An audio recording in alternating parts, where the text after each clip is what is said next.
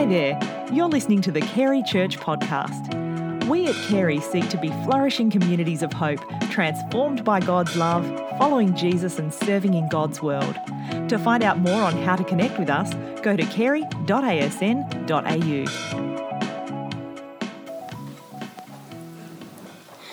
The reading this morning is from Matthew chapter 20, verses 20 to 28. It's titled A Mother's Request. Then the mother of Zebedee's sons came to Jesus with her sons, and kneeling down, asked a favor of him. What is it you want? he asked. She said, Grant that one of these two sons of mine may sit at your right and the other at your left in your kingdom. You don't know what you are asking, Jesus said to them. Can you drink the cup I am going to drink? We can, they answered. Jesus said to them, You will indeed drink from my cup, but to sit at my right or left is not for me to grant. These places belong to those for whom they have been prepared by my Father. When the ten heard about this, they were indignant with the two brothers. Jesus called them together and said, you know that the rulers of the Gentiles lord it over them, and their high officials exercise authority over them. Not so with you. Instead, whoever wants to become great among you must be your servant, and whoever wants to be first must be your slave. Just as the Son of Man did not come to be served, but to serve, and to give his life as a ransom for many. Thank you, Rosemary, and good morning again. Uh, my name is Peter Scott. If I haven't met you, I look forward to doing that hopefully at the barbecue this morning. And I serve as a senior pastor here. And as Sarah said a number of times, it is Vision Sunday. So, welcome to Carey and Vision Sunday. Uh, this is a day for us to talk about the vision that God has got for us for this coming year. And as we do that, I'd love you to join me in prayer as we just ask God to make sure that I say the right words this morning. Heavenly Father, thank you for this day, Vision Sunday. Would you speak to us, we pray. We come before you acknowledging that you are sovereign, good, and gracious.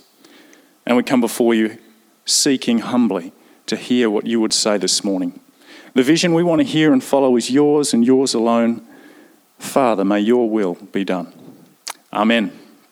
Amen. Vision. So we have a vision statement around here. Hopefully, it's up on the screen. Uh, and it is, uh, you should be able to say at least the first part of this, to be flourishing communities of hope. That's our short version. To be flourishing communities of hope, transformed by God's love, following Jesus and serving in God's world. And today, it's been put on my heart that we ought to focus today and this year on the last four words of that vision statement serving in God's world. And to do that, I'm going to walk us through three, I'm going to call them case studies. They're probably a better word, but three sections, three case studies.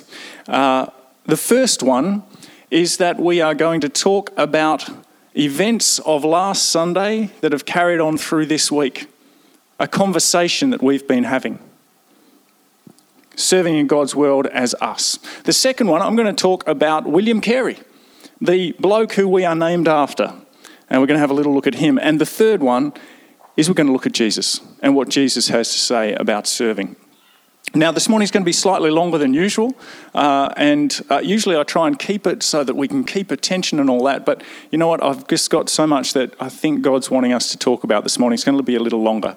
There will be a moment where I get you to stand up and stretch, so you can look forward to that if you're someone who struggles to sit down for a long time like I do. But let's talk about, well, in Alaska, we would have called the moose on the table. If you're in India, perhaps it's the elephant in the room.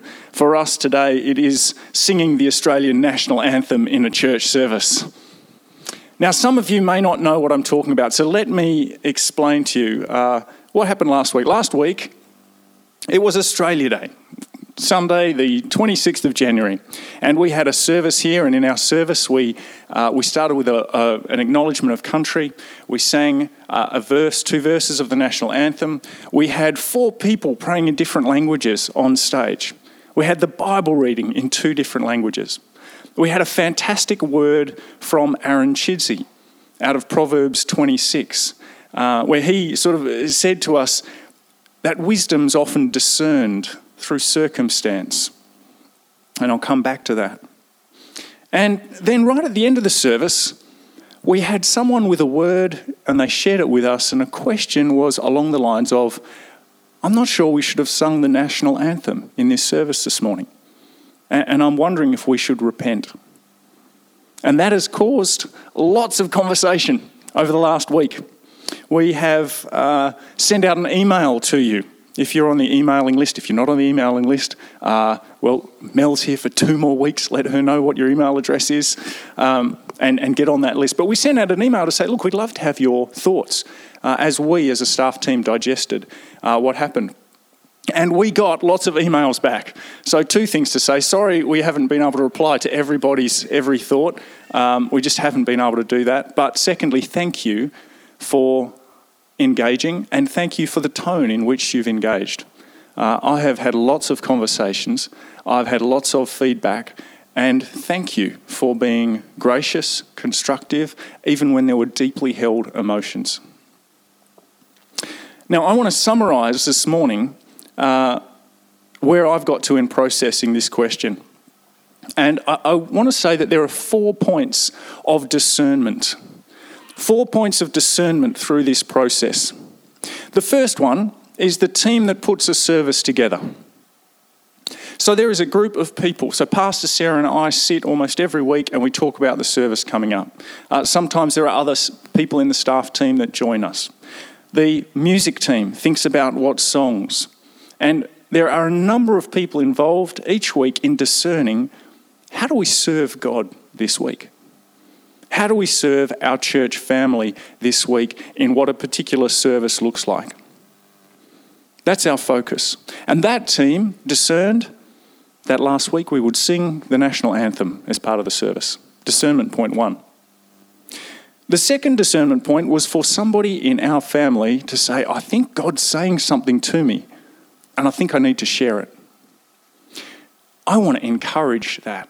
I want to say thank you for having the courage to do that. And I would love to be a family where that happens, where we expect to hear from the Holy Spirit on any given Sunday. And we do. And if God says, speak, we listen to that. So courageously, uh, I believe that person said, I want to serve God by being honoring to what He's saying to me, and I want to serve my community by sharing this. Now, just a note on this point. If that's something you think God is saying to you at any point in time, there's a sense of personal discernment. Is the time for sharing now? Who do I share it with? Who is this word for? But last Sunday, it was clearly felt, this second point of discernment, that it needed to be raised. And so on to the third point of discernment. And that was the process of deciding whether or not that word was put in front of the congregation.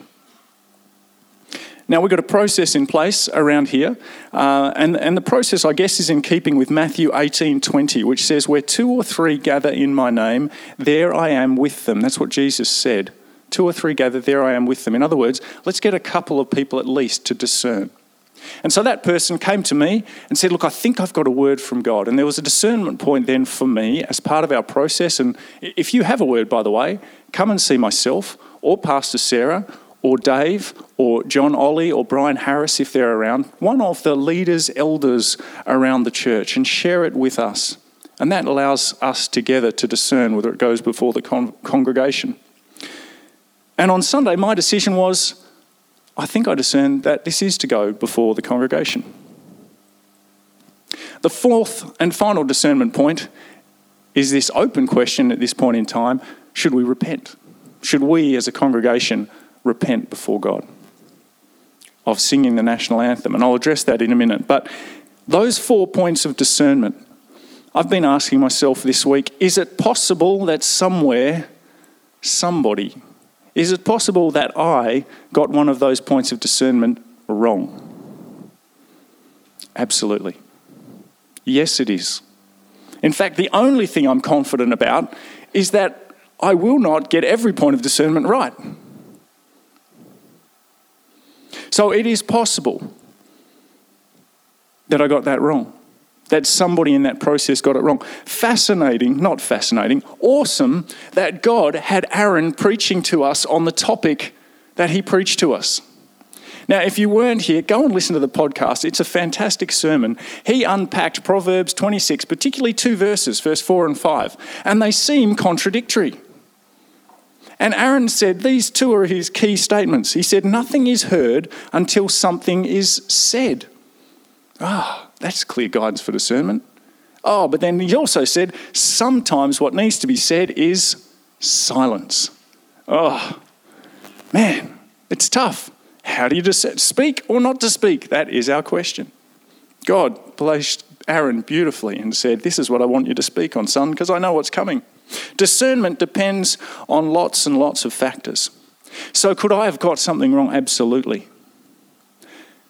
But I also firmly believe it's possible that every point in that discernment journey so far was correct. Here's why.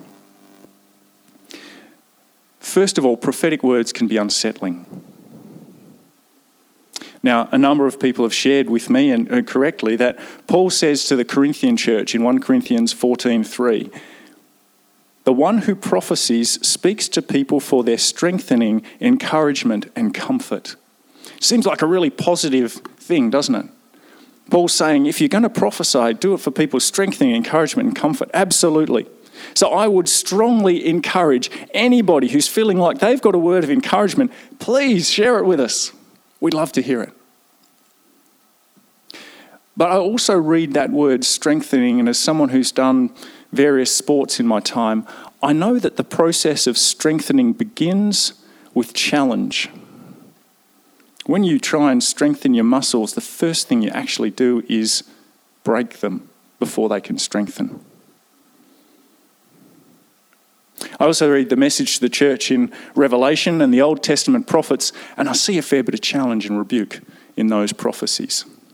Prophetic words can be encouraging, but they can also be unsettling when God is looking to make change.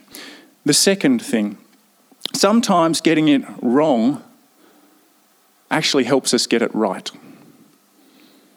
Now, I'm, I'm absolutely sure that in this process, each step of discernment has been driven by the right motive. And the question that I've been really asking myself is did I get it wrong? But God said that's not the right question. The question is what are you going to learn from this? Sometimes getting it wrong helps us to get it right. And the question for all of you, if you've been engaged in this process over the last week, I believe, is what, Lord, do you want me what do you want us to do out of this? And the third point here is that God has a much bigger picture than this. Because I'm convinced that this whole conversation, it's not really about singing the national anthem, and I will address that in a moment. But I think it's about how we together have difficult conversations. Because the truth is that in this gathering, we have very different views on lots of different things, things that are deeply held, things that are theological, scriptural. And we don't agree on those things. But the question is does that mean we are not unified? To quote Paul, by no means. We're unified because of the way we handle these things, because of the way we have the discussion. And our unity comes when we think about how do I serve God and how do I serve His church in this sort of conversation. So, with all of that in mind, how are we going to handle this fourth discernment point? Should we repent of singing the national anthem in church last week? How can I, as your senior pastor, serve you in this process? Well, I've re listened to what was brought to the word, and the focus of the word was ensuring that our allegiance is to Jesus. It's actually the first commandment You shall have no other gods before me. And I think that concern is absolutely correct. We ought to always be testing ourselves do we have only one God? Is He our only allegiance? And the concern raised was well, there's a risk that singing the anthem could move our allegiance away from God. And I've heard from many of you. I've heard uh, some say that you had a deep discomfort when we sang that song. Some said, oh, yeah, I had a niggle and it was brought into focus when that word came. Others have said, huh? No, it didn't worry me at all. And others have said, I loved singing the anthem because I sung it in a vein of saying, Thank you, God, for the country in which you've put me. We won't reach consensus on this topic. And uh, thank you for the food for thought for the discernment team for Sunday, the 26th of January 2025, when we next have Australia Day. Uh, we, will, we will process that. Now, should we repent? Some say no. Some say no. Uh, a number of you have expressed the thought that repentance means turning from what we did wrong and not doing it again. For others, there is a desire to say, Yeah, I, I think I need to say sorry. And so, having considered this at length, I think this is something for each of us to decide in our hearts before God. We have our communion tables here, we have communion together uh, later on this morning. And I'm going to lead us through uh, what we do every time we have communion, and that's examining our hearts, examining ourselves before God.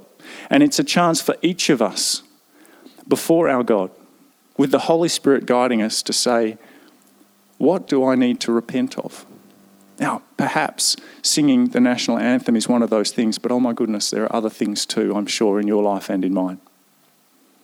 So that's how I'd like to suggest that we move forward. You see, our vision here is to follow Jesus and to serve in God's world. Now, that means serving each other in the full light of differences and disagreements. And the question that I want to leave you with out of this case study, if you like, on this Vision Sunday is how will you serve those that you deeply disagree with on what we've been discussing? And how will you serve God's church, Christ's bride, in your conversations on this topic? My final word be encouraged. Be encouraged. To have a hot topic that we're passionate about, that we are able to have a conversation about maturely as a church. Wow, I wonder what God's going to do with us as we go forward. Changing gears, case study two serving in God's word, world, William Carey style. I want to take you on a journey. Uh, it's a journey some of you know something about, but I want to give you some updated details.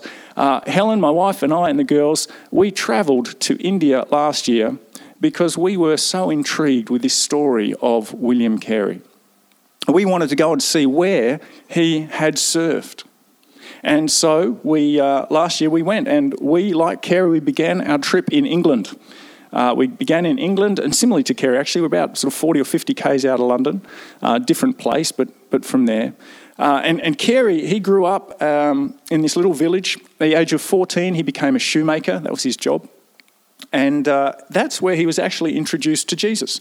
He was discipled, if you like. And so by the age of 22, he'd become a part time pastor. By the age of 28, he'd become a full time pastor. And he heard a vision of the Great Commandment. And he began to get a vision of praying for people worldwide that they'd be saved. And over a period of a few years, he became absolutely convinced that Christians had an obligation to serve people who don't know Jesus yet, to share his love and Jesus' love with them on a whole different continent. And so in 1793, at the age of 32, with his wife Dorothy and his fellow missionary, John Thomas, they set sail for India. We decided to fly, it was a lot quicker. Like Carey, we arrived in Kolkata, and at the place we stayed our very first morning, here's what we saw.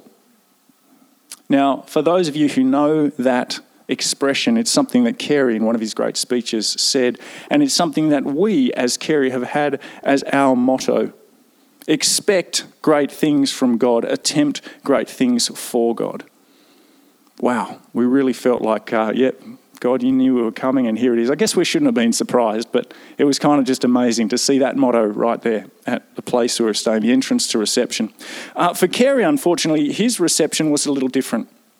Uh, their arrival was far less inspiring. At the time that they travelled, the East India Company, which was sort of the big British company that, that ran a lot of the colonial parts of India, they were not particularly friendly to missionaries. And he found it very, very difficult to find a place to begin his work. Uh, initially, he tried to run an indigo mill way upriver from Kolkata, but there was a flood that got destroyed.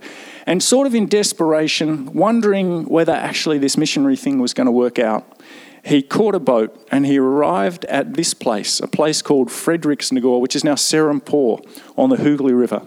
And uh, we believe that this essentially, not essentially, this is exactly where he arrived in about 1800. Uh, and the next slide we've got is where he stayed. This has been recently restored. It's a Danish tavern. That's where he stayed when he first arrived at this place, Serampore, which would become the heart of the missionary platform and journey. Um, we had the great privilege of being shown around by the curator of the William Carey Museum uh, at Serampore College. And uh, just to sort of prove it, because I like these sort of things, you can see there, this is the honour board inside the college that talks about the principals. There he is, William Carey, the first principal.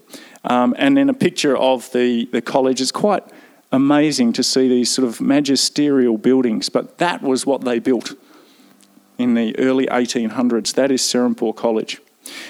Through this guide, particularly, I learned a number of things that I want to share with you that, that were a bit different than what I'd heard before, that speak, I think, into the vision that we're talking about today. The first thing I learned was this we may never know the impact of our service. We may never know the impact of our service. Now, the only reason that Carey and the other missionaries that worked with him ended up here and were actually able to begin mission proper was because they were invited by the Danish governor, the governor of the little tiny Danish colony 40 kilometres upstream from the British one. And the only reason that Colonel Ole Bie was open to hosting Carey and the missionaries was that he himself had given his life to Jesus not long before that. And he'd done that because in the other Danish colony in India, further south, a missionary called Christian Schwartz had taught him about Jesus.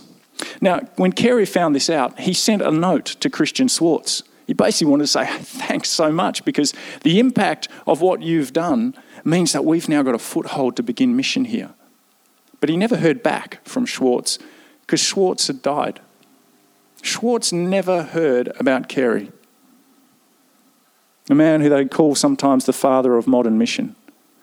That missionary was serving God and never knew the impact of his service. So, our mission, I think, of being and making disciples here it may well have generational impact. Through our church, through the college, through the community we live in, we might not see it, but the point is that when we serve in God's world, what we are doing here today, what our kids' team are doing this very morning, we may not see the full fruit of that. But when we serve in God's world, God can do all sorts of things. We just need to trust.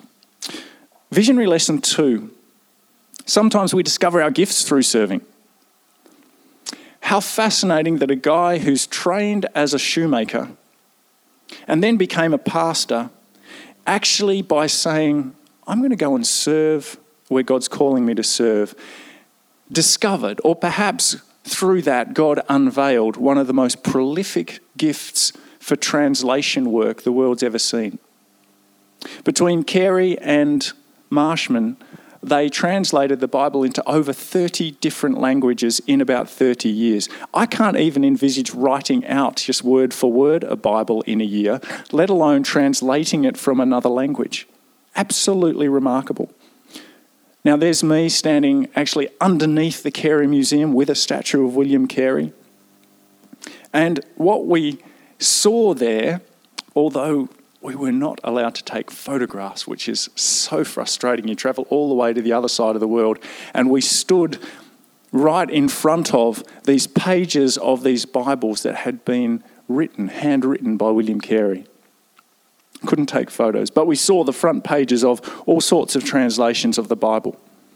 It was an incredible gift that was revealed because Carey said, Yeah, I will serve God shoemaker, pastor, but suddenly a new gift is revealed. Number three, communally dependent serving is more powerful Communally dependent serving is more powerful. So it turns out, and some of you will know this, that what we think of the work of William Carey was actually the work of the Serampore Four. The Serampore Four. Now, there we go. I've got all four of them up there. Arriving in Serampore just before Carey, Joshua Marshman was also a prolific translator. And without him, actually, all the translations that were made would certainly not have been done. So it was actually a co work of translation between Carey and Marshman. Hannah, his wife, she was the financial and administrative brains, the holder together of life of the missionaries as we know it. Now, I wondered whether to say, I'm going to say this because I like embarrassing him. He's a li- he, she was a little bit like the Tim of Carey. Holds it all together, amazing project manager. A lot of stuff was held by Hannah. She was the one who supervised and led the care of all the missionary children. Okay, not quite you, Tim. That's just the last bit. Um, she supervised the missionary children. She opened the boarding houses that were critical to this college. And she actually outlived them all. She spent 50 years there in Serampore. And William Ward, well, there's no real point translating a Bible if no one's going to print it for you. He was the printer. He was the expert who constructed the printing factory, and we got to see some of the, the uh, typecast. He was the guy who rebuilt it when it got burnt down. He was the guy who travelled a couple of times back to the US and the UK to raise money for these Serampore Four to continue their work. Communally dependent they served. Each of them was indispensable to the mission, dependent on each other, and they gave their lives for that mission. I think I've got a slide there of, uh, of Carey's grave. Visionary Learning 4. They served in God's mission to, the commun- to their community and beyond. Now, I've got a picture here that I want to put up. It's probably a little word dense, uh, but this, these 11 statements are what the Serampore Four would read out loud and commit to three times a year. So please read that as I'm talking because it's so powerful. And as it sinks in, I was asking, reading that myself, this question. If we replaced the location there of India, if we replaced the location and said, let's make that Carey, what would happen if we could commit to all of those statements for us around here? Are we there yet? Am I there yet? And those questions led me to the last of these lessons that I learned from taking a trip to where Carey and the Serampore Four served. Serving in God's world is probably not going to be glamorous serving in God's world is probably not going to be glamorous. We spent 72 hours, 72 hours in this area where Carey did his mission. It was brutal. There was culture shock. It was the end of the monsoon, 100% humidity, but actually they would say not very hot. Uh, air quality was good, but whoa. For the Serampore 4, though, that was, that's nothing. That was only the start of the challenges that included homesickness, actual sickness like malaria, the death of a number of their children, and the challenge of not having a plane ticket home when you want it. William Carey's first wife, Dorothy, and his first mission partner, John Thomas, both had mental breakdowns that they never recovered from. And the fruit of their work seemed so slow. The first local person to commit their lives to Jesus didn't do so until at least six years after Carey had arrived. We carry the name of Carey. He's a representative of this Serampore Four, and their lives were totally, totally committed to serving in God's world, to serving in their community and beyond. So many rich learnings from them about how to serve. Well, I don't know how I'm going for time, but we're on to part three. And uh, what I'd like to do is invite you to stand, uh, have a little stretch, and maybe say to the person next to you, should we be more like the Serampore Four, or you know something like that that's witty and pithy and short?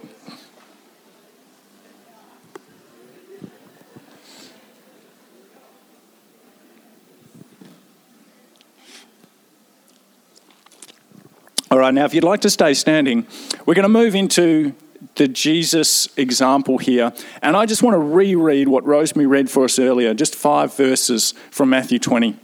So stay standing as we read this and we'll sit down. When the ten heard about this, so this was uh, the question that James and John had put to Jesus, they were indignant with the two brothers. Jesus called them together and said, You know that the rulers of the Gentiles lord it over them, and their high officials exercise authority over them. Not so with you. Instead, whoever wants to become great among you must be your servant, and whoever wants to be first must be your slave. Just as the Son of Man did not come to be served, but to serve, and give his life as a ransom for many. Grab your seats. So I want to put it to you this morning that we're being called in 2020 to follow Jesus and serve. And in this passage, we've seen Jesus respond um, to a request about status and reward. A request from his two of his disciples, James and John, and Mum. Now we can unpack that another time. I think there's a whole another sermon in that. But it's really interesting to me that they wanted to be great. And we want to be great. Expect great things from God. Attempt great things for God. We want to be great at caring. And what did Jesus say? He didn't say, don't aspire to be great. I find that fascinating in this passage. He didn't say, don't aspire to be great. What he said is that in his kingdom, being great is about serving others. And he also said it comes at a high cost. This vision we have of being a flourishing community, it's about serving God. Just like the conversation this week, we've got to constantly ask ourselves are we honouring, serving God? And it's about serving others. How do my views impact others? The way that I express them, how does that serve others? How do they serve Christ's bride, the church community? And it's a vision that comes at a high cost. Now, for some of you who were deeply invested in a conversation this week, perhaps it was hard. Perhaps there was a lot of emotion. Perhaps there's struggle. And when we're trying to serve others and serve God well, there often is. The Serampore Four, we've talked about them and their vision of mission. It was about serving an unreached people group. And they indeed followed Jesus' uh, giving of his whole life. They spent their whole life there. All four of the Serampore Four lived the rest of their lives and died there in Serampore. The cost was everything they had. I also love that God put this passage uh, in front of me this week. Because, again, as we just process this week that has been and as we think forward, we see how Jesus handles a topic that had huge potential for division. The ten were indignant. The two had asked something. There was deep division. And what does Jesus do? He calls them together. And he says, here's the way we're going to handle it. We're not going to handle this like people who want to serve themselves. Actually, we're going to handle this in a way that serves God and serves each other. Jesus says, Follow me. Do what I do the way I do it. He says, The vision of living in the kingdom is to serve. So I'm about to close. And some of you may be thinking, I hope you're thinking, what's the practical application? Give me something to do. As I thought about that, I thought, well, I reckon every single one of you is already serving. Who does the dishes? Yes, thanks, John. Yeah, you know, there's lots of people. Eh, who does the washing? Who does the shop? I think we're all serving. And so, the practical application I'm going to suggest this morning is that we actually listen to how God wants us to serve this year. And Carey's a great example. Carey was already a pastor. He was still listening for God. How do you want me to serve? He didn't say, oh, I'm a pastor. Oh, I'm already doing your stuff, God. No, no, no. He was listening when God said, I'd like you to go and serve over there. So here's my request my closing statement, my challenge, my vision for us this year.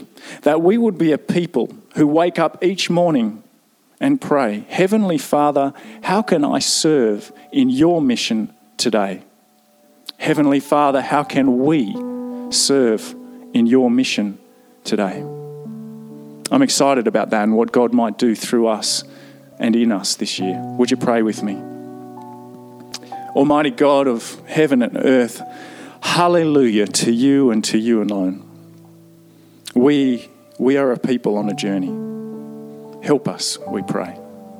Heal us, we pray. Guide us and continue to reveal yourself to us.